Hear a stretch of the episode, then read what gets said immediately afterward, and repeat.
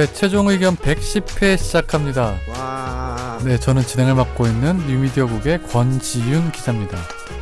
오늘도 김선재 아나운서. 안녕하세요. 이상민 변호사님. 안녕하십니까. 반갑습니다. 네, 함께합니다. 정현석 변호사님은요? 주차하고 계시는데요. 주차 어디였지? 여의도에서? 자기 집에서? 집에 주차를 하고 계시는 거예요? 아니, 오늘 아침에 네. 막 뭐가 많이 카카오톡에 뭐가 많이 와가지고 봤더니 네. 막 무슨 뭐 자기가 뭐 아침 9시 반에 일어나야 되네. 뭐 아무도 대답 안 해주시더라고요. 아무도 거기. 내가 대답하려고 했더니 다들 대답을 안 하는 이유가 있을 것 같더라고 보니까. 다들 그냥 항상 반복되는 일이니까 대답 안 했던 거 아니에요? 아니요. 김선재 아나운서 왜 안 했어요, 대답을? 아니, 저는 정현석 변호사님이 올 거라는 믿음이 있었기 때문에 대답을 할 필요를 느끼지 못했습니다. 막 했잖아요. 일어날 거라고 생각했죠.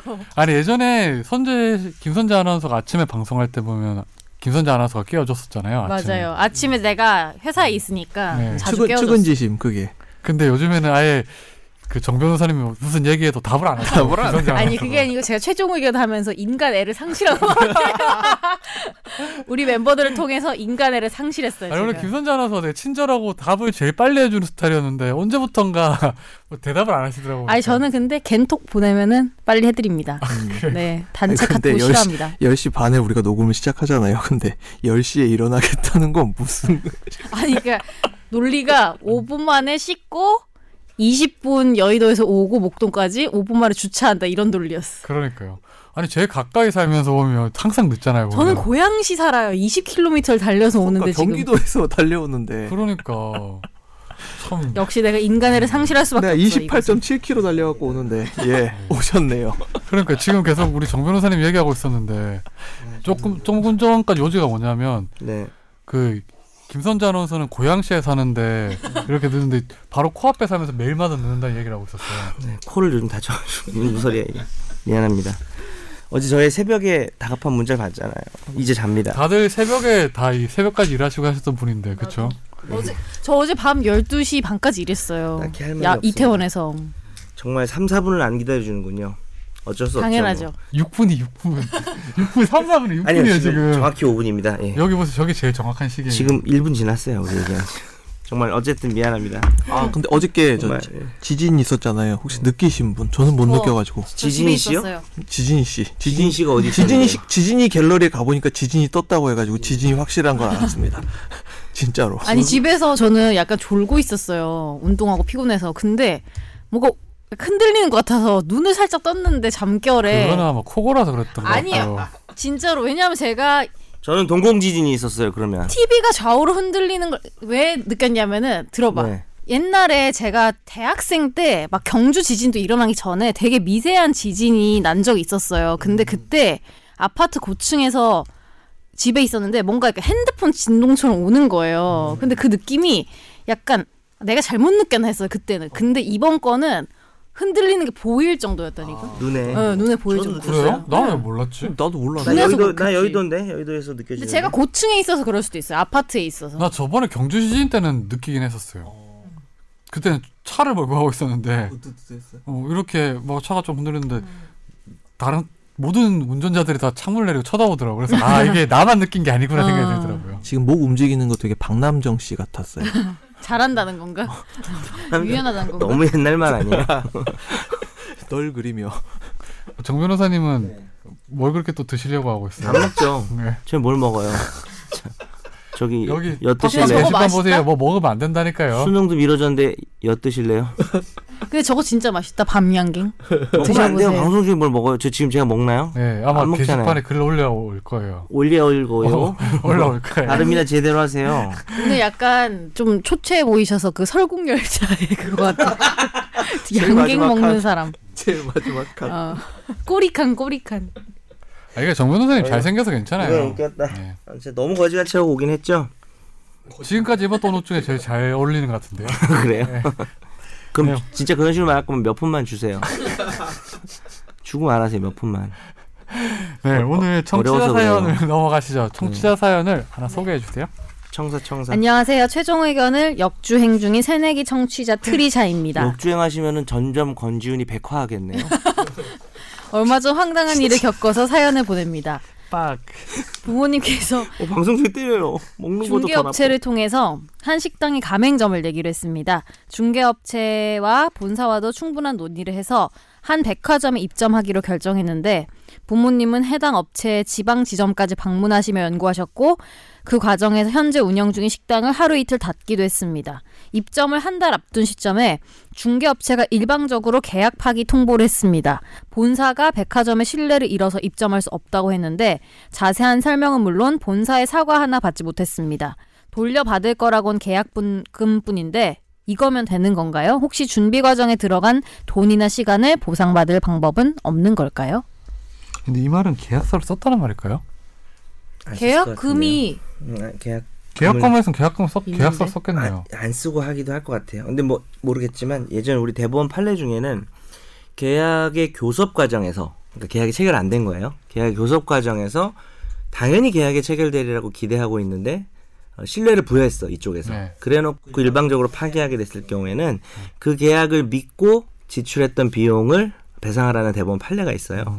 그게 뭐였냐면 조형물 공모해가지고 1등한테 설계계약 맡기겠다 그래가지고 네. 했는데 그래서 그때 들어간 비용을 받는 판례는 있습니다. 그래서 법리적으로 가능한데요. 다만 뭐 그 판례 같은 경우에 계약이 좌절돼도 어쩔 수 없다고 생각하고 드린 비용은 배상받을 수 없다. 그러니까 자기가 1등이 되기 전에 드렸던 비용은. 근데 이 경우 같은 경우는 사실은 금액이 적고 소송을 하기 좀 난감한 부분은 현실적인 문제는 있겠지만 계약이 정말로 체결되리라는 확신을 준 상태, 100% 체결되는 거라는 확신을 준 상태에서 비용을 드렸다면, 그리고 권지윤 기자 말처럼 계약서를 만약에 썼는데 거기에 자기들 유리한, 중개업체에 유리한 조항 같은 게 없다면 그러면 배상은 받을 수 있습니다. 예를 들어서 계약서 내에 뭐 계약 과정에서 뭐 그 입점이 틀어지거나 했을 경우에 뭐 배상 책임 묻지 않는다 뭐 이런 게 있다면 그러면 좀 나쁜 놈들 만나서 좀 결과가 좋지 않은 상황이 올 수 있겠죠.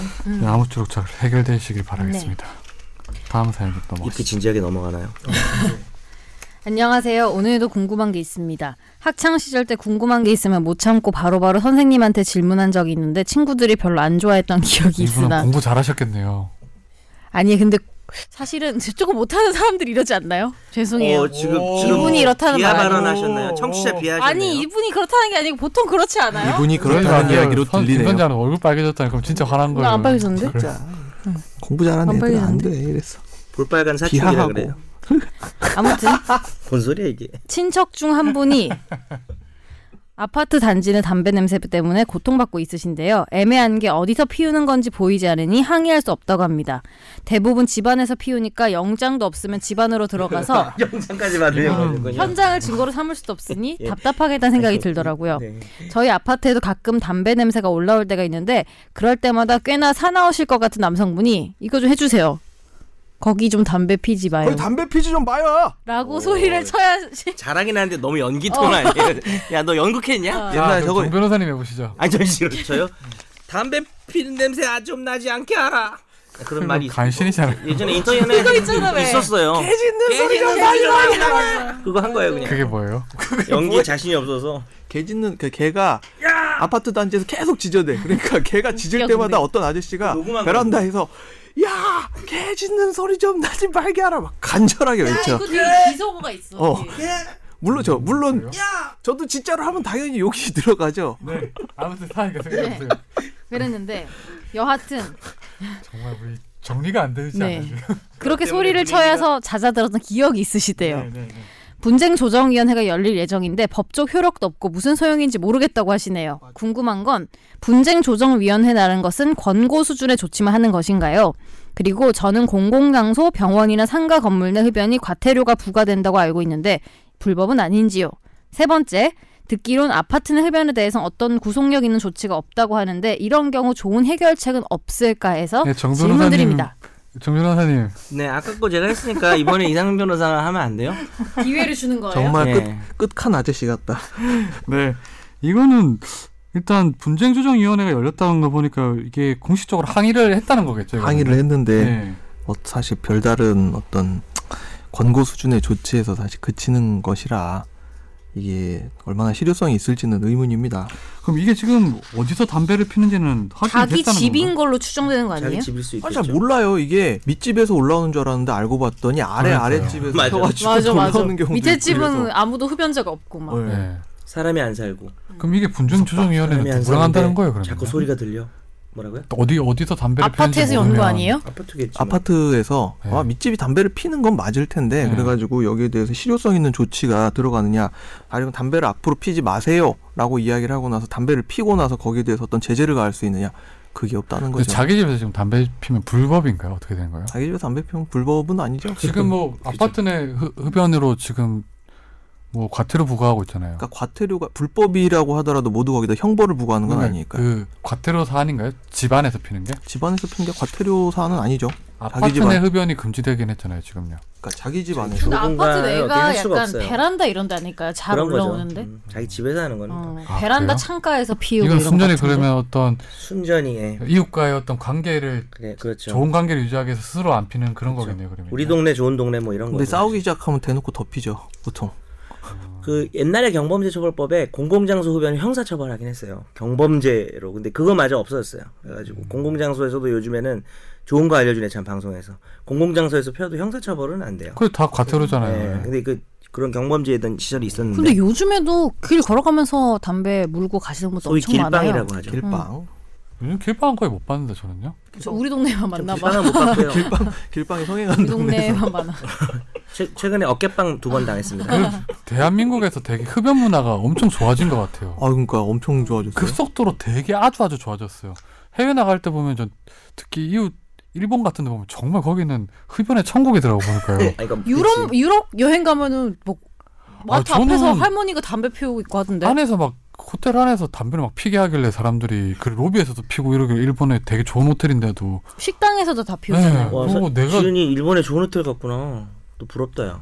근데 일단 그게 중요한 게 아니고요. 그게 중요한 거지 임마. 일본 다녀오셨어요? 방송 중에 임마라고. 지난주 일본 갔다 왔나 봐. 진짜요? 지난주 언제 일본? 죄송한데 작년에. 죄송한데 좀 나쁜 호텔로 다니면 안 돼요? 작년에 되게 어디 료칸 같은 데 갔는데도 좋네. 료칸이 비싼 데 갔네. 안에서 담배를 막 피더라고요. 저는 사람들이. 화장실 옆 칸에 갔는데 담배 피더라고요. 욕칸이. 아 근데 욕칸은 금연 객실 있는데 선택하게 하면. 아니 그 로비에서. 로비에서. 네. 이렇게 안 웃어줄 거예요. 어쨌든 반대로 얘기하면 보다. 우리나라가 흡연자 입장에서는 정말 설 자리가 없는 것 같아요. 솔직히 저는 흡연을 안 하는데도 불구하고 되게 좀 짜증날 것 같긴 해요. 네, 저는 진짜 왜냐하면 피울 데가 없을 것 같아요. 비흡연자인데 좀 그러니까 물론 이제 비흡연자 위주로 가는 게 맞다고는 생각하는데 큰 그림은. 내가 흡연자라면 너무 힘들 것 같아요. 국가에서 팔아놓고 아니요, 근데 뭐 그렇게 설 자리가 없게끔 어느 정도 좀 제재는 필요하죠. 권지윤 기자 골초죠. 골초는 아니죠 제가. 아 권지윤 기자 담배 피는. 저는 담배 피는 지 얼마 안 됐어요. 야 근데 오히려 야 넌 진짜 남의 입장에 생각하구나. 자기가 담배 피는데 흡연 문화가 좋아졌다고 얘기하는 거. 하긴 담배 피는 애들도 담배 연기 되게 싫어하더라고요. 위선적인 사람이죠. 그래 나도 그게 되게 신기했어. 본인이 담배 피우는데 옛날에 얼마 전까지 해도 카페 안에 흡연실 만들어놔서 가둬놨었잖아요. 약간. 근데 그러면 싫어했지. 담배 냄새가 자기 몸에 배잖아요. 네. 그래서 거기서 피우기 싫다는 거예요. 나 근데 그 담배 안 피우는 게 이해는 되는데. 그러니까 내가 똥 싸는 건 괜찮은데 옆에서 남이 싼 똥은 아니, 무슨 소리지 모르겠네. 뭐야. 자 넘어가겠습니다. 네. 아침부터 제가 똥 얘기를. 근데 보통 똥은 아침에 두잖아요. 아무튼 요거는 이제 아마 구속력 있는 조치라기보다는 뭐 좀 이웃 간의 어떤 편안한 삶을 위한 어떤 결정이 내려지겠죠. 예, 저희가 예전에 방송했던 층간소음과 관련된 이슈를 다시 한번 들어보시면 큰 도움이 될 것입니다. 근데 사실 이게 담배를 지금 태우는 밑에서 태우고 있다 하더라도 분쟁조정위원회가 열리면 아마 밑에 집에서도 아마 그 결정을 잘 따를 거예요.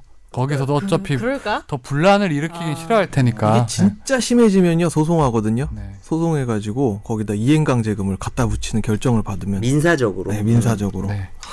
다음 사연으로 넘어가시죠. 안녕하세요. 최종 의견을 재미있게 잘 듣고 있는 청취자입니다. 제가 궁금한 점은 이번에 원룸 전세 계약을 하려고 하는데 부동산을 통하지 않고 친구 소개로 집을 구하게 되었어요. 대학가에 가봐요.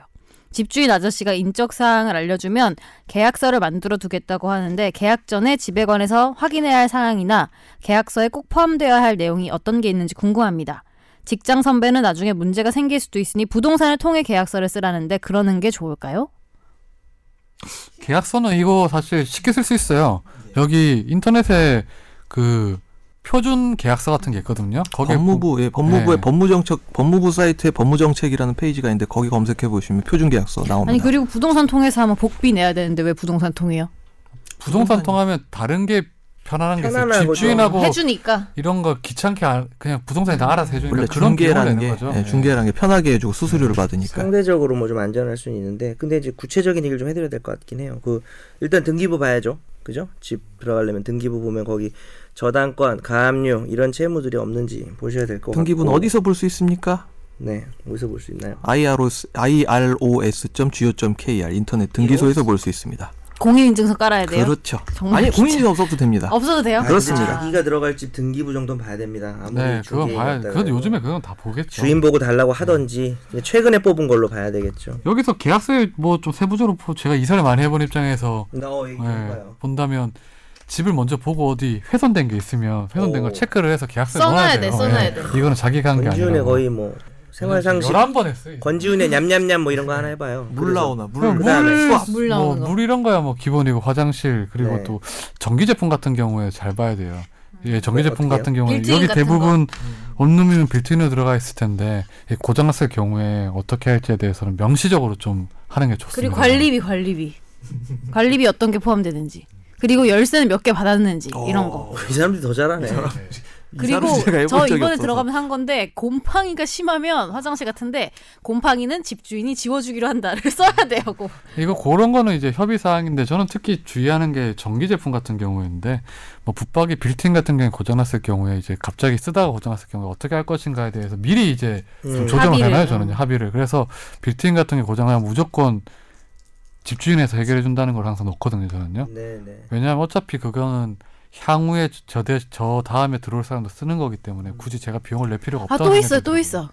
그 차가 없는데 주차비를 남모르게 부과하는 집주인들이 있거든요. 빌라 같은 데는. 진짜 속속들이 다 하나씩. 그러니까 그거 꼭 빼달라 하시고요. 이사 전문가 두 분 모시고. 그래도 법적인 얘기를 조금만 더 하면 또 보증금을 줘야 되잖아요. 그거 이제 그거. 집주인 이름으로 된 통장이 아닌 경우에는 좀 확인을 해야 돼요. 전세로 들어가서 보증금. 네. 전세 보증금. 네. 그다음에 아까도 말씀드렸지만 계약금, 잔금 주기 전에 가압류, 가처분, 가등기, 저당권 이런 것들 확인하시고. 네. 예. 그렇습니다. 그런 거 꼭 확인하세요. 예. 확정일자 받으시고. 맞다. 확정일자. 전입신고도 하시고 그러면 나중에 문제가 더 없겠죠. 전입신고와 계약서 확정일자 요즘 얼마입니까? 이상민 변호사님. 계약서 확정일자 한 500원. 700원? 아니, 10,000원쯤 해요. 많이 올랐네. 맞다. 그건 공증사무실 가서 받는 거예요. 네. 그래, 법원 같은 거. 전문적이었어. 제가 요즘에 하도 공증사무실에서 뭘 많이 받으니까. 똑같은 상품이 있으면 비싼 거 사더라? 너 그거 보세요, 임마. 부자잖아. 내가 재밌는 거 보여줄게. 부자잖아. 아, 나 그런 게 기분 나빠요. 내가 재밌는 거 보여줄게. 이거 있어. 나 진짜 주변에 저거 산 사람 처음 봤어. 이거 보여주고 싶다. 아니, 인형 뽑기로 뽑은 거야. 그렇죠. 상민이가. 2만 원. 마이크. 청취자론 이게 되게 화려한 뭐죠, 이게? 노래방 마이크 같은 거 뽑았어요. 블루투스 마이크. 네. 블루투스 노래방 마이크. 이걸 들고 어디 가서 한번. 이거 하고요. 그렇죠. SBS 인기가요 진행 좀 해봐요. 짱인데? 상민 천사입니다. 이러고. 너의. 그래 앞에 여기다 뭔가 달려 있어야 되나 이런 거. 놀라 이상민 아니고 놀라 이상민입니다. 가나봐라. 청취자분들은 못 보실 테니까 저희가 설명을 해드리면 이게 마이크 모양에다가 그 스피커가 달린 메이드 인 차이나 이제 마이크인데 이거 되게 웃긴 게 노래하면 중국말로 나와요. 리커창 시진핑. 네. 아무튼 이거 계속 얘기를 하면 그 계약서 같은 경우. 미안합니다. 네, 우리 원래 본론으로 넘어오시죠. 조자식이 마이크 꺼낸 놈이에요. 네, 아무튼 요거 확정일자 같은 경우에 받는 거는 저기 주민센터 가면 700원인가 뿐이 안 해요. 동사무소. 네. 주민센터. 네, 그쪽에서 하시면 됩니다. 전입신고 확정일자. 네. 왜 마이크 꺼내가지고 분위기 끊어? 난 템버린 꺼내려고 그랬어. 네. 최종 의견 정말 재밌고 유익하게 잘 듣고 있는 애청자입니다. 국정감사 보다가 제가 참으로 아나운서로서 이건 읽을 수 없어서 화가 나서 이렇게 메일을 보냅니다. 뭐라고 한 건데요? 뭐 별것도 아닌데. 빡쳐서 정당 해상 뒷박. 정당 이걸 못 읽으신다고요? 이거를 방송에서 하면은 심이 올라. 그렇지만 진짜. 아니 공과 사는 구분해야죠. 아, 진짜 선재한테 왜 그렇게 아, 맨날 비하해요 선재를. 아니 그리고 되게 비꼰다 얘기하면 나 너무 속상해. 요즘에 타겟이 약간 선재 쪽으로 바뀌었어. 지훈이가 지난주부터 옛날에 막 북극 막 이러던 분이 지금. 아, 김선재 아나운서 목에 그 목걸이 안 해가지고. 초코. 아 목에 때? 그거. 원래 초코 안 했어. 아니 하고 하면 하고 왔다 뭐라고 안 하고 왔다. 어 다시 보고 싶어요. 맞나니까. 네. 질문으로 시작해요 이거는. 네. 정당 해산 요건이 어떻게 되나요? 아 지금 이제 국정감사에서 싸우는 걸 보고 뒤에도 좀 읽어야 될 것 같긴 한데. 네. 이런저런 뒤에 내가 못 읽는 게 되게 많아. 사유가 엄청 많아요. 제가 읽을게요. 정말 화가 납니다. 청와대 게시판에도 이미 자유한국당 정당 해산 요청이 2만 명이 넘었다고 합니다. 이건 읽을 수 있죠. 네, 이런데도 정당 해산 요건이 안 되나요? 라고 했는데 두 명의 부도덕한 대통령을 배출한 것은 당시에 몰랐다 하더라도 예, 어쨌든 불법을 저지른 대통령을 탄핵된 대통령을 왜 옹호하냐. 이런 거는 정당 해산이 안 되죠. 네. 예. 정당의 목적과 활동이 민주적 기본 질서에 위배됐다는 게 입증이 돼야 되는데. 그래서 정당 해산은 함부로 하면 안 돼요. 아, 그럼 야당 네. 탄압이 되죠. 야당 네. 탄압. 네. 요거는 사실 그 민노당 같은 경우에도 사실은 좀 과잉적인 측면이 있었다고 저는 봐요. 이거는 정당 해산 요건 자체가 기본적으로 정당을 보호하기 위해서 만들어진 절차였는데. 그러니까 정당이 네. 아무리 밉더라도 네. 우리나라에서 정치 활동을 함에 있어서 정당 활동의 자유라고 하는 것은 가장 중요한 그렇죠. 자유, 정치적 네. 자유입니다. 그래서 정치적 결사의 자유로서 정당 해산은 최후의 수단이 돼야 돼요. 그래서 그렇죠. 우리나라 헌법은 민주적 기본 질서에 위배된다는 걸 약간 어떻게 하고 있냐면 거의 이제 자본주의 질서이기 때문에 거의 뭐 공산주의를 대놓고 지지하지 않는 이상 해산되지 않아요. 헌법에 있는 정당 해산 요건도 사실은 예전에 그 정부에서 마음대로 정당을 해산시키면서 이제 써먹는 예, 그 정당을 보호하기 위해서 만든 조문이에요. 네, 네. 예, 그렇죠. 예. 잘 아시네요. 그러니까 오히려 해산을 위한 조문이 아니라 그렇죠. 이거 말고는 네. 절대로 해산하면 안 된다는 그렇죠. 조문이죠. 그러니까 대놓고 공산주의 혁명, 폭력 혁명을 뭐 지지하는 경우만 된다라고 보통 배워요 헌법 시간에. 근데 뭐 대놓고 실제로 폭력을 뭐 하는 걸 목적으로 삼지 않느냐. 저는 어느 정도 뭐 사회주의 사상을 가진 정당도 해산돼서 안 된다고 생각합니다. 네. 그런 거는 뭐 선거로 하면 되죠. 네, 선거로 해산은 안 돼요. 심판하는 게 제일 낫죠. 아니 뭐 댓글 달고요. 선거로 뭐 예. 요즘에 문자 많이들 보내시던데. 네. 뭐 아니 그런 사실은 이거 청원 게시판에 2만 명 넘은 거 자체가 어떻게 보면은 표현인 거죠. 표현이죠. 뭐 유의미한 의사 표현이겠죠. 뭐 요런 그런 식으로 압박을 하는 거죠. 시민의 어떤 정당한 의사 표현으로 하는 거죠. 네. 네. 다음 사연으로 넘어가겠습니다. 안녕하세요. 제 주위에 사건이 많아서인지 아니면 제가 법 없이도 법이 있어야 안정감을 찾는 법적 인간이어서 그런지 질문거리가 있어서 메일 드립니다. 법적 인간? 메일 저장고가 허전하다고 하셔서 그런지 별 심적 저항 없이 궁금한 걸 질문할 수 있어서 좋습니다. 아유, 좋습니다. 책 읽고 영화 본 거 감상평 올리기 좋아해서 블로그에 글도 쓰고 제 전문 분야 지식도 올리면서 운영 중입니다. 많은 건 아니지만 방문자가 좀 되니 이것저것 신경 쓰게 많아졌다는 걸 느끼고 있는데요. 의원을 운영하면서 블로그로만 홍보하는 친구가 감상평 같은 걸 함부로 올려서 네이버 누님한테 경고장을 받았다면서 조심하라고 하더라고요. 그 내용이 추천합니다라는 문구 때문에 홍보성이 있었다면서 경고를 했다고 하더라고요. 저는 그냥 제 감상평만 올려서 그런 멘트가 없어서 다행이다라고 생각했는데 생각해보니 맛집 추천, 영화 추천, 제품 추천하는 블로그가 부지기수인데 왜 그럴까라는 의문이 들었습니다. 그래서 홍보 주체가 파워 블로그의 형식을 띤 개인은 괜찮은데 업체 홍보를 겸하고 있는 업주라서 그런 걸까 생각도 해봤는데 아리송에서 법적 항목이 따로 존재하는지 질문드립니다. 이게 추천합니다라고 하면 안 돼요? 공정위 지침 중에 추천 보증 등에 관한 표시 광고의 심사 지침이라는 게 있습니다. 블로그가 개인 블로그인데 그래도 안 돼요? 지금 여기 의원을 운영하면서 블로그로만 홍보하는 친구가 네. 감상평 같은 거 함부로 올려가지고 경고장을 받았다 조심하라고 하더군요. 요거는요 네. 아마 의원을 홍보하는 데 있어가지고 뭔가 문구를 자기 개인 블로그 안에 의원 무슨 병원 블로그 이런 것처럼 그런 거라는 거죠. 그러니까 예, 거기에서 뭔가 좀 문제가 있었을 거예요. 그러니까 추천하고 보증하는 사람이 광고주와의 경제적 이해관계에 따라가지고 어떤 이해관계에 얽혀 있는 경우에는 그거를 이제 그 블로그 밑에다가 하단에 표시를 해야 되잖아요. 이 블로그는 어디서 제공받아서 했습니다. 예. 이런 거 표시해야 되잖아요. 예. 근데 그거를 안 하고 하게 되면 이런 식으로 경고가 그러면 없습니다. 예를 들면은 내가 이 밤 양갱을 먹어봤는데 실제로 너무 맛있었습니다. 이런 식으로 쓰면 괜찮아요? 그건 당신은 알 수 있지. 근데 내가 만약 어디 무슨 H 제과의 어떤 뭐 공식 블로그에서 뭐 한다. 혹은 내가 이거 공짜로 이제 받아가지고 그거를 막 이렇게 해줬다. 이러면은 그러면 이제 문제가 되죠. 그러면 저기 아까 말씀하신 그 한의원이나 어떤 그런 그 공식 뭐 개인의 블로그가 아니라 뭐 업체의 블로그에서 뭐 어떤 영화나 뭐 전자제품 이런 거 아무런 관계 없는데 자기들이 가서 써보니까 원장이 좋아서 올려놓으며 추천합니다 이래도 안 되는 거예요? 그건 상관없고요. 그건 상관없고. 근데 이게 왜 그러냐 하면 지금 네이버 블로그나 특히 티스토리나 이런 데가 완전히 네이버 어뷰징의 광고성 어뷰징에 오염이 됐기 때문에 그래요. 네. 그러니까 저는 사실 그거 좀 궁금해요.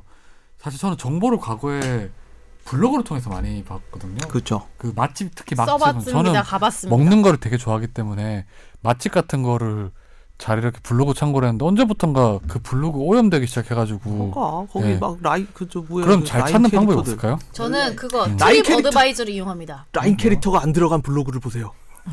트립 어드바이저. 그래서 저는 신랑이랑 애들이 너무 좋아해요. 그래요. 그 오빠랑 맛집 이렇게 치면 그거는 항상 그게 한참 지났어요. 한참 지났어요. 그걸로 가면 정확하다 그랬는데 전부 업체들이 오빠랑을 쓰고 있어요 지금. 그 뭐지? 그런 것도 치라했어. 그래서 그냥 맛집 치면 안 되고 뭐 존맛탱 이런 거 넣어서 꼭 검색해보라 했었어. 그건 아나운서 쓰면 안 되는 거 아니에요? 빡치는 건 그렇게 조심하시더니 존맛탱은 그냥 쓰시네요. 넣어보라 했어 누가. 그 정도면 맛탱이 간 거 아닙니까? 누가 나한테 가르쳐줬었어. 검색해보라. 어떻게 그럼 찾아야 될까요? 뭐. 아니 트립 어드바이저 쓰시라니까요. 네? 트립 어드바이저 맞나? 그거는 트리버... 앱 광고인가요? 아니 구글에서 하는 거. 너도 광고하는 거지 지금. 내 광고하는 거. 보통 거예요. 미국에서는 구글 많이 이용을 하고요. 구글 추천 서비스 많이 이용을 하는데, 그러니까 구글의 그 알고리즘이 이번 국정감사 때도 사실 문제가 됐잖아요. 이해진 의장이 나와가지고 구글 광고성 어떤 문제가 우리 네이버하고 뭐가 다를 바가 있냐 이런 식으로 얘기하고 막 서로 싸움붙고 이랬잖아요. 구글의 알고리즘이 제가 봤을 때는 네이버 알고리즘보다 조금 광고에서는 좀 자유로운 것 같습니다. 근데 구글에서 똑같아요. 미국에서 검색해보면요. 구글 검색순위 상위에 띄워준다. 이런 서비스 되게 많아요. 주변 사람한테 물어보세요. 아니, 그 동네 사는 친구한테. 이건 뭐 도움이 되는 방법은 아니고 저는 개인적으로 저는 진짜 열심히 읽어봐요. 근데 그 제가 그걸 나름대로 감별해내는 능력이 좋은 것 같아요. 이거는 진짜 업체에 쓴 거다. 교묘하게. 아니면 그러니까 약간 안 좋은 점도 이것도 물론 이용하겠지만 약간 리얼하게 안 좋은 점도 써 있는데 뭐 이런 거 있잖아요. 맛은 정말 좋은데 뭐 이런 것들이 문제다라고 하면 일단 맛은 있는 거잖아요. 근데 그게 블로그를 잘 읽어보면 여러 개를 읽어보면 광고 같은 글은 거의 내용이 비슷해요. 좀 갖다 무성해하기 때문에 진짜 같은 사람들은 오히려 글이 별로 없다. 글이 되게 짧아. 그런 데도 있죠. 네. 오히려 약간 진짜 같은 사람. 네. 오늘 청취자 사연은 여기서 마무리하고 우리 메일 주소가 어떻게 되죠? 저희 최종 의견 메일 주소는 final@sbs.co.kr입니다. 네, 오늘 그 집중 탐구 주제는 지난주에 하려고 했던 국정원 사건 관련된 겁니다. 그 최근에 이제 적폐 수사를 관련해서 지난주였나? 지지난주였죠. 검사가 스스로 목숨을 끊은 이후부터 검찰 내부에서도 반발이 일어나고 또 자유한국당이나 일부 이제 야당 측에서 이번 적폐 청산을 두고 이제 과잉 수사다, 분풀이 수사다, 감정풀이다 뭐 이렇게 비판을 하고 있어요. 그래서 요거에 대해서 한번 얘기를 나눠볼까 합니다. 그 이상민 변호사님, 우리 그 검사 자살 사건부터 잠깐 간단하게 설명을 해주시죠. 예, 거슬러 올라가자면 13년도 4월부터 올라가는데요. 2013년도 많은 분들이 아시겠지만 2013년도 4월 30일에 검찰에서 국정원 대선 개입 사건을 수사하기 위해서 압수수색을 들어갔다가 결국 이제 원하던 바를 얻지 못하고 나왔는데, 그때 압수수색을 해서 발견되었던 여러 가지 증거물이 알고 봤더니 조작이 되었고, 그 조작이 되는 과정에서 검사장급 검사 한 분을 포함한 여러 검사들이 TF팀에 소속되어서 가담을 했다라는 문제가 발생을 했어요. 누구 검사였죠, 그게? 지금 이번에 이제 자살을 선택한 변창훈 검사가 있었고요. 그리고 그 전에는 10월 30일은 또 지금 그것이 알고 싶다, 지난주 그것이 알고 싶다에서도 보니까 이제 정치호 변호사, 사법연수원 38기 정치호 변호사가 또 자살을 했고, 그리고 그 외에 이제 뭐 지금 구속된 장호준 전 지검장도 있고 이재영 검사도 있죠. 이 세 명이 이제 그 검찰 내에서 국정원 압수수색 과정에서 이제 그 압수수색을 방해하거나 국정원한테 조력을 하고, 그 다음에 뭐 원세훈 전 원장 그 재판 과정에서 변론 준비를 이제 또 검찰에서 해줬다는 거죠. 파견 검사가, 예. 국정원 파견 검사가. 예. 그래서 이 세 명에 대해서 이제 검찰이 수사를 했었는데 그 중에 이제 변창훈 부장이 유명한 달리에 스스로 목숨을 끊었죠. 이게 예. 11월 2일이었죠. 2일. 예, 11월 예. 2일 그날 오후 3시에 영장 실질심사 구속 전 피의자 신문이 예정돼 있었는데 30분 전에 투신을 했습니다. 예, 약 일주일 전에 이제 정치호 변호사 같은 경우에 이제 자살을 했었고, 이 정치호 변호사는 당시 국정원에서 변창훈 부 검사랑 이재영 검사랑 같이 이제 국정원 내에서 실무를 담당했던 변호사였죠. 그래서 거기서 스스로 목숨을 끊었고, 그런데 이제 변창훈 검사가 이렇게 목숨을 끊은 뒤에 이제 검찰 내부에서 갑자기 이제 반발을 하기 시작했죠. 예. 예, 이번 수사를 관련해서 이제 서울중앙지검에서 이 국정원 파견됐던 검사들을 3명을 상대로 한 수사를 두고 과잉 수사다, 뭐 이런 분위기가 조성이 됐어요. 그러면서 이제 야당 쪽에서 자유한국당을 중심으로 이제 적폐청산을 관련해서 비판을 하기 시작했죠. 예. 예. 분풀이 수사다, 뭐 이런 식의. 이제 그 MB 같은 경우 이명박 전 대통령도 이제 바레인을 가면서 이번 수사를 네. 적폐청산 정말 오랜만에 말하는 걸 들어봤어요. 예, 적폐청산 관련해서 이제 가지고 있습니다. 적폐청산을 또 뭐라고 했었냐면, 적폐청산을 명목으로 행해지는 것을 보면서 이것이 과연 개혁이냐, 감정풀이냐, 정치 보복이냐 하는 의심이 들기 시작했다. 예, 적폐청산으로 사회의 모든 분야가 갈등과 분열이 깊어지기 시작했다, 이랬거든요. 그래서 한마디로 이제 적폐청산 관련된 게 공론 분열을 일으키고 예, 있다. 공론 분열이고 이제 뭐 사적 복수이고 감정풀이다, 뭐 이런 건데, 아마 감정풀이라고 하는 대상은 아마 이명박 정부에서 했던 고 노무현 사건, 전 대통령 사건을 두고 이제 이번 정권에서는 반대로 이제 자기를 상대로 한 어떤 수사를 벌이는 거 아니냐, 이런 건데, 사실 이 국정원 사건 관련된 거는 이게 지금 이명박 전 대통령과 상관이 있는 거예요, 이게? 뭐 상관이 없다고는 못하죠. 원세훈 전 원장을 그 당시에 국정원장일 때 이명박 전 대통령이 대통령이었잖아요. 예. 그 원세훈 원장을 시킨 것도 이명박 전 대통령이네요. 그렇죠. 그럼 관계 없는 게 아니지 않나요? 관계 없는 게 점점 올라오니까 저렇게 그렇죠. 말하겠죠. 숨을 올라오니까 굳이 아유 무서워. 이 국정원 이제 대선 개입 사건 그 증거인멸도 원세훈 전 원장이 지금 입건이 됐어요, 요건으로요. 예. 그리고 요게 이제 청와대 보고가 됐냐 안 됐냐를 두고 지금 이제 검찰이 계속 수사를 하고 있는데, 청와대 보고가 됐다면 아무래도 이명박 전 대통령도 자유롭지는 않겠죠. 예. 이명박 전 대통령 같은 경우에는 이제 사이버사 이제 정치개혁과 관련해서 지금 이제 수사 대상으로 사실상 지목이 된 상태예요. 그렇죠. 언제 소환을 받냐, 소환 조사를 받냐, 이런 얘기가 나오고 있는 상황인데. 그리고 김관진 전 국방부 장관도 지금 구속이 된 상황인데, 이 뭐 남재준이라든지 김관진이라든지 이런 분들 지금 입에서 BH가 관련돼 있다, 블루하우스가 관련돼 있다라는 취지의 이야기가 점점 나오고 있다고 하니까 이게 계속 앞으로 좀 주목을 해봐야겠습니다. 사실 근데 지금 이렇게 계속 뭐 요건이 계속 말이 나오는 이유가, 뭐 이런 어떤 검사들의 증거인멸뿐만 아니라 과연 검사들이 이렇게 어떻게 증거인멸을 하는데 도움을 줄 수 있냐, 그렇죠. 이런 하는 건데, 구체적으로 어떤 식으로 도움을 줬던 거예요? 첫째로 검찰이 압수수색이 들어올 것이다라고 예상을 하고 가짜 방을 만들었죠. 가짜 방을 만들고 어디다 만든 거예요? 그건 모르겠어요. 해리포터 비밀의 방처럼. 비슷한 아주 정확한 비밀이었네요. 셋째 줄 책을 꺼내야 돼요. 열려요. 돌아가면서 서재가. 네. 가짜 방을 만들고. 와, 진짜 대박이다 이건. 와, 바로 무시하네. 너무 불쌍하다. 첫 마디 했는데 네. 집중탐구도 와서. 가짜 방도 만들고 가짜 방에다 여러 가지 가짜 자료를 만들고, 특히나 이제 원세훈, 저희가 예전에 한번 소개를 했는데 원세훈 전 원장의 녹취록 중에 굉장히 좀 희한한 부분들이 있었잖아요. 삭제된 부분들이 있었죠. 그렇죠. 그거를 다 삭제하는 작업을 2차에 걸쳐 가지고 하셨다고 합니다. 내가 이러려고 검사가 됐나? 그러니까 자괴감이 없을 것 같아요. 네.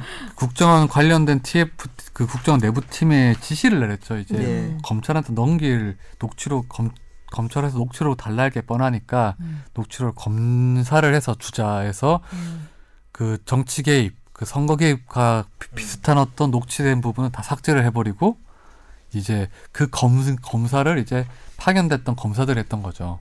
그걸 앉아서 이제 검수를 했던 거죠. 근데 그게 이제 하신 분이 국정원 당시 감찰실장인 분이 하셨는데 감찰실장이 이런 걸 막아야죠. 지검장이 검사장이 그걸 했다는 혐의를 받고 있죠. 장호준 지검장 같은 경우에는 영장 실질심사도 포기를 했어요. 그래서 뭐 이거 혐의를 완전히 인정하겠다 이런 것뿐만 아니라 여러 가지로 어떤 명예 때문에 그랬겠죠. 예.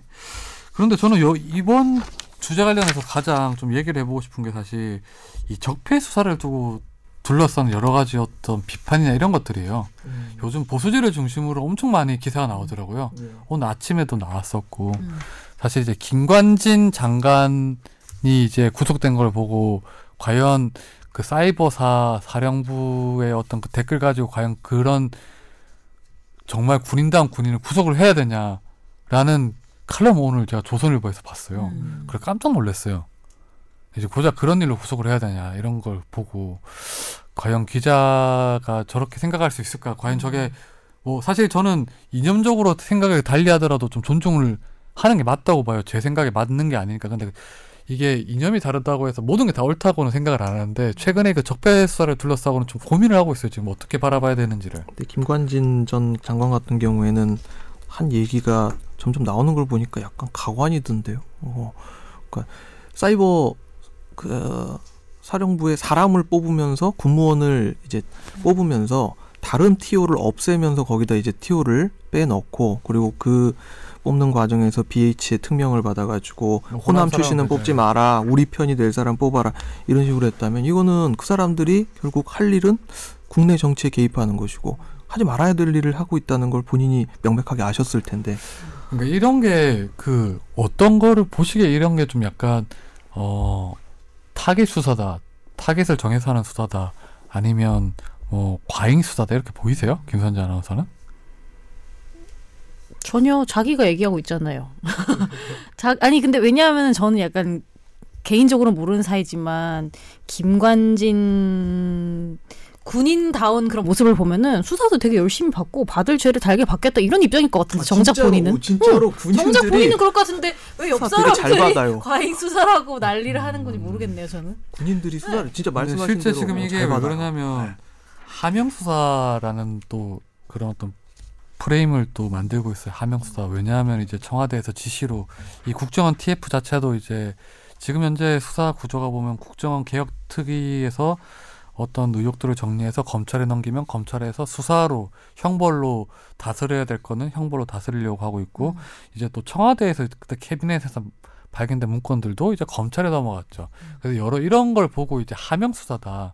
검찰이 이제 청와대에 뭐 그때 비판의 단어를 쓰자면 충견 노릇을 하고 있다. 이제 전 정권에서는 전 정권의 충견이 되고 이번 정권에서는 이번 정권의 충견으로 이 강도 높은 수사를 하고 있다. 정권의 반대 세력에 대해서. 그럼 누가 수사해요? 그 사람들이 안 하면 누가 할 거야? 안 할 건 아닐 거 아니에요. 일단. 그렇죠. 근데 요 하명 수사라는 부분에 대해서는 이상민 변호사님 어떻게 생각하세요? 근데 딱 저도 김선재 아나운서랑 생각이 갔거든요. 그렇다면 수사는 어떻게 하지?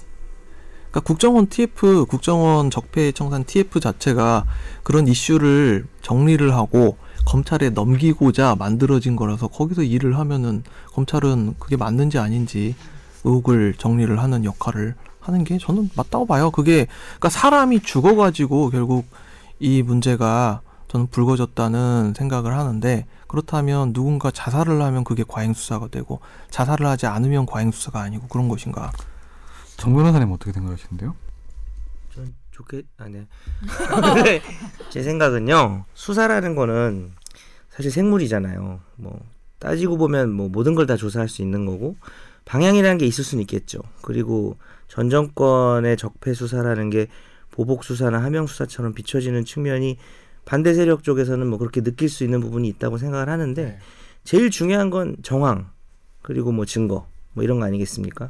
상황이 나왔는데 수사를 안 할 수는 없죠. 만약에 있지도 않은 상황이고 무리한 상황이고 사람이 상식이 있고 물적인 증거가 있고 인적인 증거가 있는 거 아닙니까? 그 상황에서 그냥 정말 보복을 위해서 무리하게 끌어다 써서 수사를 한다는 느낌이 들면 정치권의 비판의 대상이 될 수 있다고 생각을 하는데 지금의 수사는 그렇게 보이진 않습니다. 전혀. 그렇죠. 그리고 저는 약간 그런 것도 있어요. 그 자살을 하신 분들이 자신의 자살을 통해서 뭘 보여주려고 했는지를 생각해 본다면은 만약에 이분들이 정말 예를 들면 뭐 여러 가지 자기가 하고 싶었던 이야기 있었을 거 아니에요. 자살을 통해 보여주고 싶었을.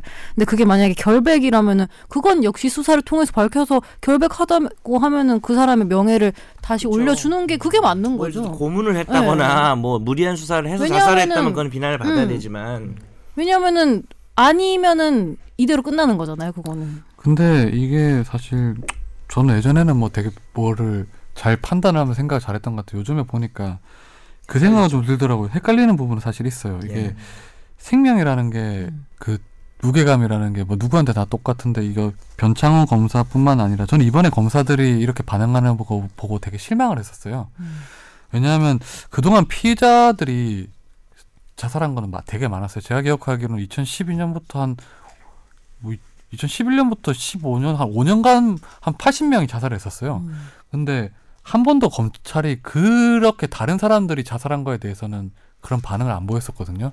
근데 지금 내부 검사가 그렇게 하니까 이렇게 되게 예민하게 반응하는 거 보고 아 검사들이 정말 이 생명의 무게를 똑같이 느꼈다면 과거에도 똑같이 반응하거나 아니면 지금 이것 건 같은 경우에도 올바르게 좀 비판을 했어야 되는데 지금 검사들이 특히 모든 검사들이 그렇다고 생각은 안 해요.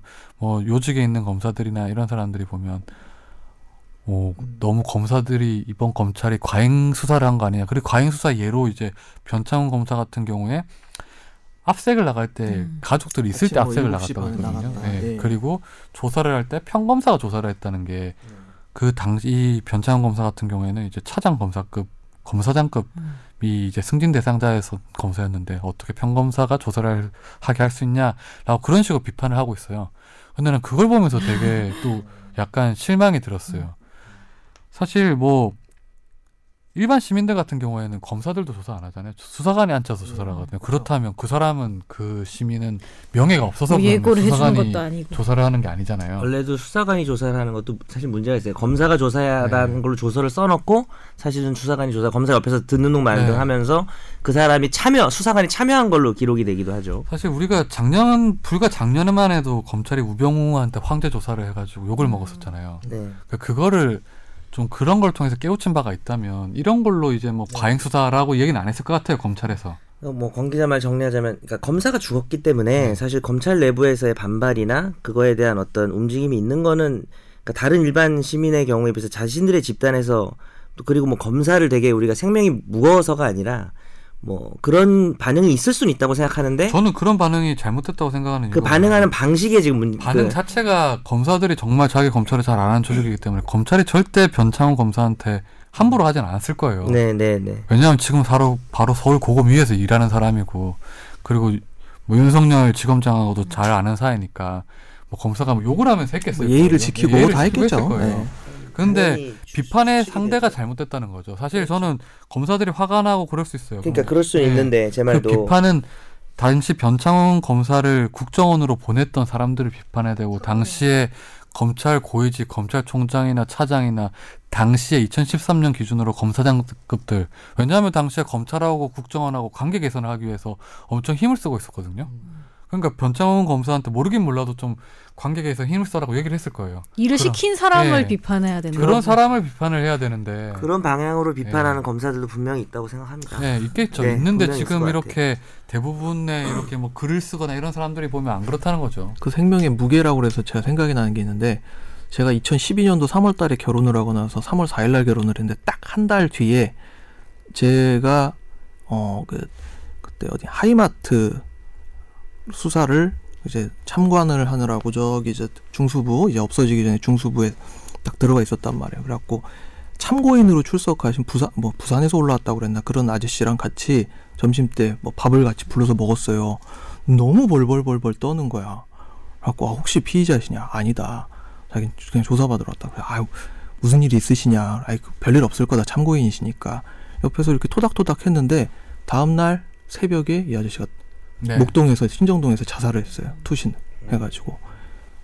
그러니까 그때 거기에 그 죽음에 대해서 별로 신경 안 썼거든요. 수사기관에서 별로 신경 안 썼어요. 그냥 뭐 그때 당시에 신경 안 썼다고 뭐 이 변창훈 검사 건까지 그렇게 해야 된다는 건 전혀 아니에요. 왜냐하면 변창훈 검사 같은 경우에 억울한 부분도 있을 거예요. 저는 왜냐하면 억울하다고 생각을 해요. 왜냐하면 본인이 이렇게 하는 걸 국정원을 가고 싶어서 간 것도 아니고 사실 국정원을 간다는 게 뭐 공안 검사들한테는 영광이긴 해요. 근데 그거를 자기가 손들고 갈 수 있는 건 아니잖아요. 누가 시켜서 가는 거고. 또 본인도 당시에 저는 기억하기로 2013년에 그 국정원 대선 개입 사건을 수사하면서 최동호 총장이 강제 사퇴를 당한 다음에 검찰 내부에서는 국정원 대선 개입 사건을 하지 말자는 분위기였어요. 이 수사를 더 하지 말자. 재판이 갔는데도 항소도 안 하려고 했었어요. 그런 분위기를, 그런 분위기에서 윤석열 당시 이제 수사팀 공소유지를 하고 있었고, 그 시기에 국정원 파견 갔던 이제 이 세 명의 검사들은 어떤 분위기를 감지하고 일을 했을까요? 아니, 검찰 대검에서도 국정원 대선 개입 사건 관심도 안 가지고 항소조차 안 하려고 하는 분위기가 감지되는데 자기들이 어떻게 했을까요, 그러면? 뭔가 명나라의 귀양간 조선 뭐 통신사 이런 느낌인데. 그렇겠죠. 그래서 이거는 뭐 물론 잘못한 사람, 세 명의 어떤 파견관 검사들이 잘못한 게 있으면 처벌을 받아야 되겠죠. 그런데 그런 잘못을 저지르게 했던 검찰 당시의 고위 관계자들이나 아니면 국정원에 있는 관계자 아니면 청와대 관계자 이런 사람들 다 조사를 해야 되겠죠. 그래서 처벌받을 건 처벌을 시켜야 되겠죠. 그런 게 검찰의 역할이 아닐까 싶어요, 지금. 그래서 검사들은 그런 쪽으로 예를 들어서 그렇게 수사를 안 했을 경우에 비판을 해야 되지. 이 수사 자체가 좀 비판하는 거는 좀 잘못됐나. 기자 지금 저 그 목에 핏대 세우고 지금 깃도 세우고 그런 건 아니고 이제 이게 그때 당시에 이제 그 당일날 제가 뭐 어떤 자리가 있어가지고 이제 뭐 판사들하고도 이야기를 해봤는데 판사들도 좀 되게 고민이 이 수사를 두고도 얘기를 많이 하더라고. 이렇게 뭐 주요 요지가 그거였어요. 검찰권이라는 게 사실 과도한 측면도 있어요. 어떻게 수사를 하다가 보면. 왜냐하면 나오는 걸 다 파다 보면 끝없이 할 수 있잖아요. 그럼 우리가 대한민국에서 검찰권이라는 걸 끝없이 수사를 하게 했냐. 저는 개인적으로 또 그렇게는 생각은 안 해요. 어느 정도 제한은 있다고 봐요. 뭐 이렇게 줄기를 타고 나가서 끝없이 나가다 보면 대한민국을 다 수사할 수 있을 거 아니에요. 그래서 어느 정도 제한이 필요한데 그 제한이라는 게 지금은 아닌 것 같아요. 지금 시점에서 제한을 해야 된다는 건 아닌 것 같아요.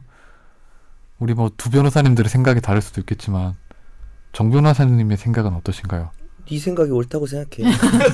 아니 근데 저는 궁금한 게 검사들이라고 우리가 말한 이런 거를 사실은 똑똑한 사람들이니까 모르진 않았을 텐데 왜 포인트를 그렇게 잡고 가는지도 저는 약간은 그러니까 우리가 생각하는 이런 거 우리는 이제 외부 사람이니까 이렇게 얘기할 수 있는 거지만 내부 사람으로서 그렇게 약간 대놓고 말할 수 있을까라는 또 포인트가 있어요. 이런 것 같아요.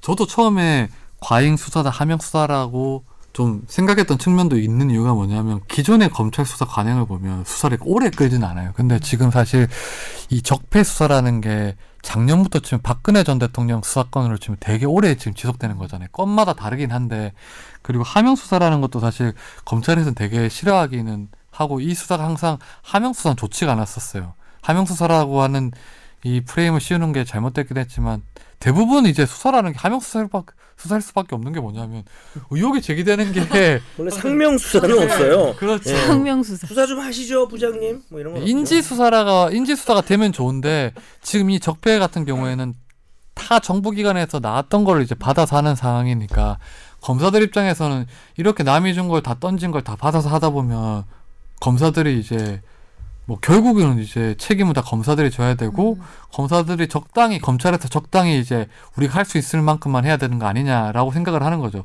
지금 그런데 지금 할 수 있을 양을 넘어서지 않았냐는 거죠. 지금 왜냐하면 열 몇 개 정도의 적폐를 관련해서 수사를 하고 있으니까 그 하나하나가 다 되게 큰 사건이니까. 그리고 뭐 오히려 이 변창훈 검사가 이런 식의 선택을 했기 때문에 수사를 하는 사람 입장에서는 우리가 이러한 희생까지 겪었기 때문에 뭔가 더 제대로 된 수사를 해야 된다는 그런 계기가 되죠. 근데 뭐 막상 이제 그 이번 수사 관련해서 수사 라인에 있는 사람들은 되게 마음고생이 심할 거예요. 다 알던 사람이니까 자기. 그렇죠. 그리고 변검사 같은 경우엔 되게 훌륭한 사람이기도 했고 인품이. 네. 예, 나름대로 되게 평가가 좋았던 사람이에요. 네. 예, 열심히 살았던 분이시고. 그런 분이니까 그 동료들 입장에서는 당연히 화가 인간적인 나겠죠. 측면에서 네. 충분히 그런 점에 대해서 안타까워할 수 있는데 근데 또 수사는 인간적인 면을 보고 하는 건 아니기 그렇죠. 때문에 검사들의 숙명이 아닌가 싶어요. 그런 거는 좀 어렵겠지만 사실 막상 저보고 하라면 잘 못할 것 같긴 하겠지만 어떻게 하겠습니까? 이게 검사라는 게 그런 거 일을 하라고 있는 존재니까. 되게 잘할 것 같은데 웃으면서 사람 막. 근데 이게 조지고. 이제 자기 일로 들어가면 달라지는 거지. 예를 들면 저 같은 경우도 뭐 그런 거예요. 예를 들면은 만약에 뭐 사건 사고 뉴스를 전해야 되는데 그 사건 사고 당한 사람이 내 가족이야. 그래도 나는 그 뉴스를 전해야 되는 게 내가 할 일인 거고 뭐 그거는 사실 어쩔 수 없죠. 뭐. 그런 일이 없을 걸 겁니다. 저 똘망똘망한 눈초리 봐. 네. 저는 가끔씩 요즘 기사를 보면 뭐 필요하다는 얘기가 있어요. 적폐 청산 관련해서. 근데 적폐란 단어가 사실 포함할 수 있는 범위가 되게 넓은 단어라서. 근데 필요하다는 거에 대해서 어떻게 생각하세요? 저는 안 필요하던데 뭔가 왜 이렇게 뭔가 이렇게 새롭게 나올까 전 되게 재밌던데. 적폐라는 단어는 좀 저는 질리는 것 같아요. 그러니까 적폐에 대한 그 실질적 내용, 타당성 수사해야 된다 이거와 별개로. 그러니까 약간 적폐라는 누구 쓴 칼럼을 읽었는데 적폐라는 단어를 너무 쉽게 소비하는 것 같긴 해요.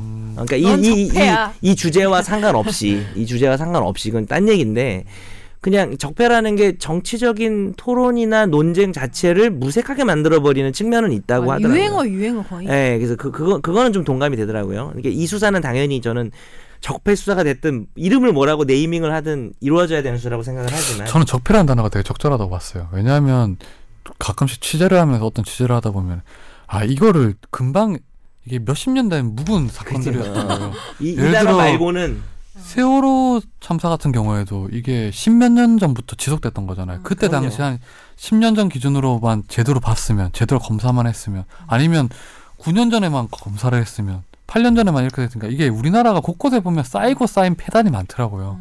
저는 취재를 하면서 정말 그거 자주 느꼈어요. 그거는 뭐 당연히 동감하는데. 그래서 지금 적폐라고 네이밍했던 사건들은 대부분 국정원 거의 다, 특활비나 국정원. 뭐 군의 어떤 정치 개입 이런 게 사실은 쌓이고 쌓였던 폐단은 맞는 것 같아요. 그러니까. 그래서 이 적폐란 단어 말고 요거를 좀 감쌀 만한 단어는 없는 것 같긴 해요. 그러니까 이렇게 말하면 내가 이 내용들에 대해서 적폐라는 단어를 쓰는 것이 부적절하다고 얘기한 것처럼 돼버리니까 내 말은 그게 아니라 어떤 정치적인 논쟁들을 할 때 이 사건과 별개로 뭔가 이게 그냥 그 용도로만 너무 많이 쓰인다는 거지 요즘에는. 근데 그 말을 그거를 적폐라고 말하는 사람이랑 그 말을 듣는 사람 모두 적폐는 맞는 것 같아요. 그러니까 서로 무의미하다는 거야. 내용을 가지고 얘기를 해야 되는데. 아니 근데 또 약간 이런 부분이 있는 것 같아요.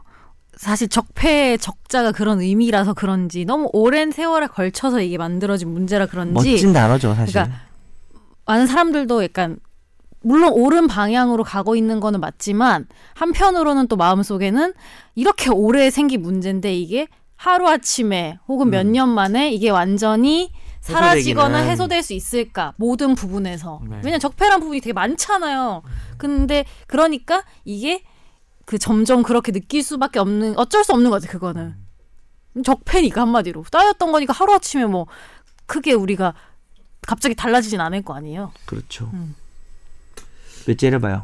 아니요, 그냥 이게 적폐 수사가 사실은 저는 되게 고민을 많이 했었어요. 이거를 어떻게 이게 처음에는 되게 당연히 당위성도 있고 당연히 해야 된다고 봤는데 뭐 그 여러 명이 유명을 달리하기도 하고 또 뭐 계속 이렇게 왜 이 시기에 갑자기 이렇게 많이 나오냐 이런 생각도 들었어요. 근데 다시 한번 곰곰이 생각해 보니까 이 시기니까 이런 내용이 나왔던 것 같아요. 네. 이건 무슨 의미예요? 이 시기니까. 그러니까 이게 작년에 뭐 사실 민주적인 혁명을 통해서 정권이 바뀌었잖아요. 그게 사실은 그동안 쌓이고 쌓였던 여러 적폐 폐단들이 모여가지고 전 정권이 이렇게 탄핵이 당했고 분출됐던 거잖아요.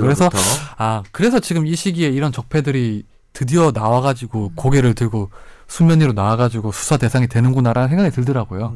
그래서 이 시기가 아니면 못하는 사건들이 아닌가라는 생각이 들어요.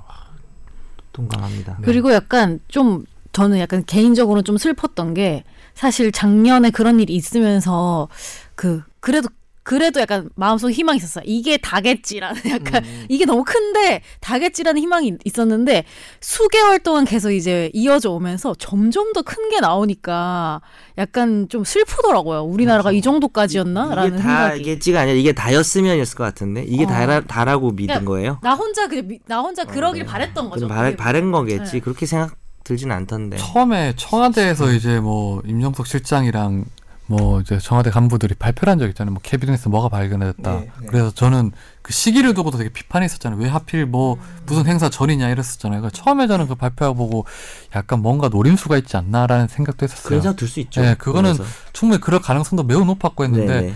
두 번째 하고 세 번째 이렇게 캐비닛에서 나온 내용을 보니까 야 많이 쌓아놨구나.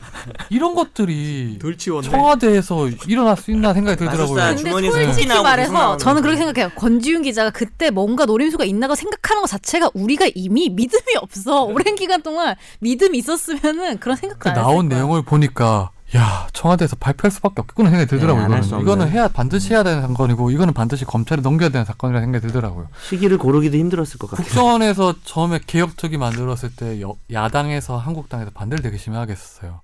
뭐 전 정권 거 보수 정권의 어떤 뭐 범죄를 캐려고 하는 거 아니냐라고 이렇게 비판했었거든요. 그래서 뭐 국정원의 기밀 사안을 이제 보는 거니까. 그래서 처음에 저는 뭐 그렇게 말을 할 수 있겠다 봤는데. 그 개혁특위에서 내는 자료를 보니까 어떻게 이런 일들이 대한민국에서 벌어졌는지 의심이 들더라고. 정말 어떻게 근거도 충분하고 그걸 청와대에다가 예산을 갖다 바치고 국정원이 또 다른 데 압력을 넣고 삥을 뜯어가지고 여기저기 다 지원을 하게 만들고. 아니 그리고 네. 솔직히 말해서 옛날에 몇십 년 전에는 그게 틀린 게 아니었는데 지금 틀려졌다 이런 문제면 또 모르겠는데 그 당시에도 그건 하면 안 되는 건데 한 거잖아요. 그러니까 70년대 안기부가 하던 일을 2017년도에 그러니까요. 2016년도에 국정원이 똑같이 하고 있다는 것 자체가 엄청나게 말도 안 되는 그래서 저는 이게 바라는 게 있다면 사실 지금 뭐 문무일 검찰총장이 이제 뭐 그 변창훈 검사가 유명을 달려고 한 다음에 빠른 수사, 인권 수사를 지시했다고 하더라고요. 저는 그걸 보고도 되게 총장으로 부적절한 말이었다고 생각이 들어요. 이 수사는 빨리 할 수사는 아닌 것 같아요. 빨리 못 하지 않을까요? 정말 차근차근 적폐가 정말 몇십 년을 쌓여서 나온 적폐인데 빨리 할 생각을 하지 말고 길게 오래오래 했으면 좋겠어요. 이런 수사는. 근데 지시했으니까 어떻게 될까요? 뭐 그거야 뭐 스트레스만 받겠지. 뭐. 알아서 하겠지만 이 적폐를 빨리 하려고 하다 보면 적폐를 다 못 캘 수가 있잖아요. 저는 이 적폐는 지금 말고는 할 수 있는 시기가 없다고 보니까 어디서 뭐 빨리 하라 필요하다 아니면 과잉 수사다 뭐 이거는 뭐 정권 뭐 야당 탄압이다 이렇게 말하는 사람이 있다면 그 사람들이 아마 이 사건하고 관련된 사람이거나 아니면 공범이거나 아니면 교사범이거나 적어도 종범이거나 그럴 것 같아요. 그래서 그런 거에 뭐 흔들리지 않고 계속 수사를 했으면 좋겠어요. 그리고 필요해도 어쩌겠어요. 해야지. 네. 거의 저놈이 범인이다 뭐 이런 거네요. 네. 저는 뭐 개인적으로는 그렇게 생각을 합니다. 그렇군요. 네, 이상민 변호사님이 마무리를 해주시죠. 예. 지금 이렇게 수사가 앞으로도 계속 이어질 거예요. 뭐 내년 상반기까지도 뭐 계속 이어질 것이고 잘하면 뭐 하반기도 갈 수 있고 그렇겠죠. 난 더 오래될 것 같아. 오래되는 게 맞는 것 같아요. 이거는요. 길게 해서 다 색출을 해야죠. 예, 길게 하면서 충분한 시간을 가지고 절차를 잘 지켜가지고 모든 사람이 납득할 수 있는 그런 결과가 나왔으면 좋겠고요. 네. 특히 이번에 정호성 전 비서관 1년 6월 실형 나오면서 거기에 일부 증거에 대해서 증거 능력을 인정하지 않은 게 있습니다. 왜냐하면 33건의 문건에 대해서는 압수 과정에서 영장을 제대로 안 받았다는 이유로 이제 증거 능력이 부정되는 그런 사태가 발생을 했는데요. 이게 수사 빨리 하다 보면 이렇게 잘못된 상황이 나와요. 그러니까 잘못된 부분은 수사를 하되 적어도 수사를 당하는 사람이 납득할 수 있는 수사를 한다면은 어떤 이런 비보는 막을 수 있지 않을까 싶습니다. 화이팅! 네, 오늘 방송은 여기서 마무리하겠습니다. 다음 주에 뵙겠습니다. 안녕히 계세요. 감사합니다. 안녕히 계세요.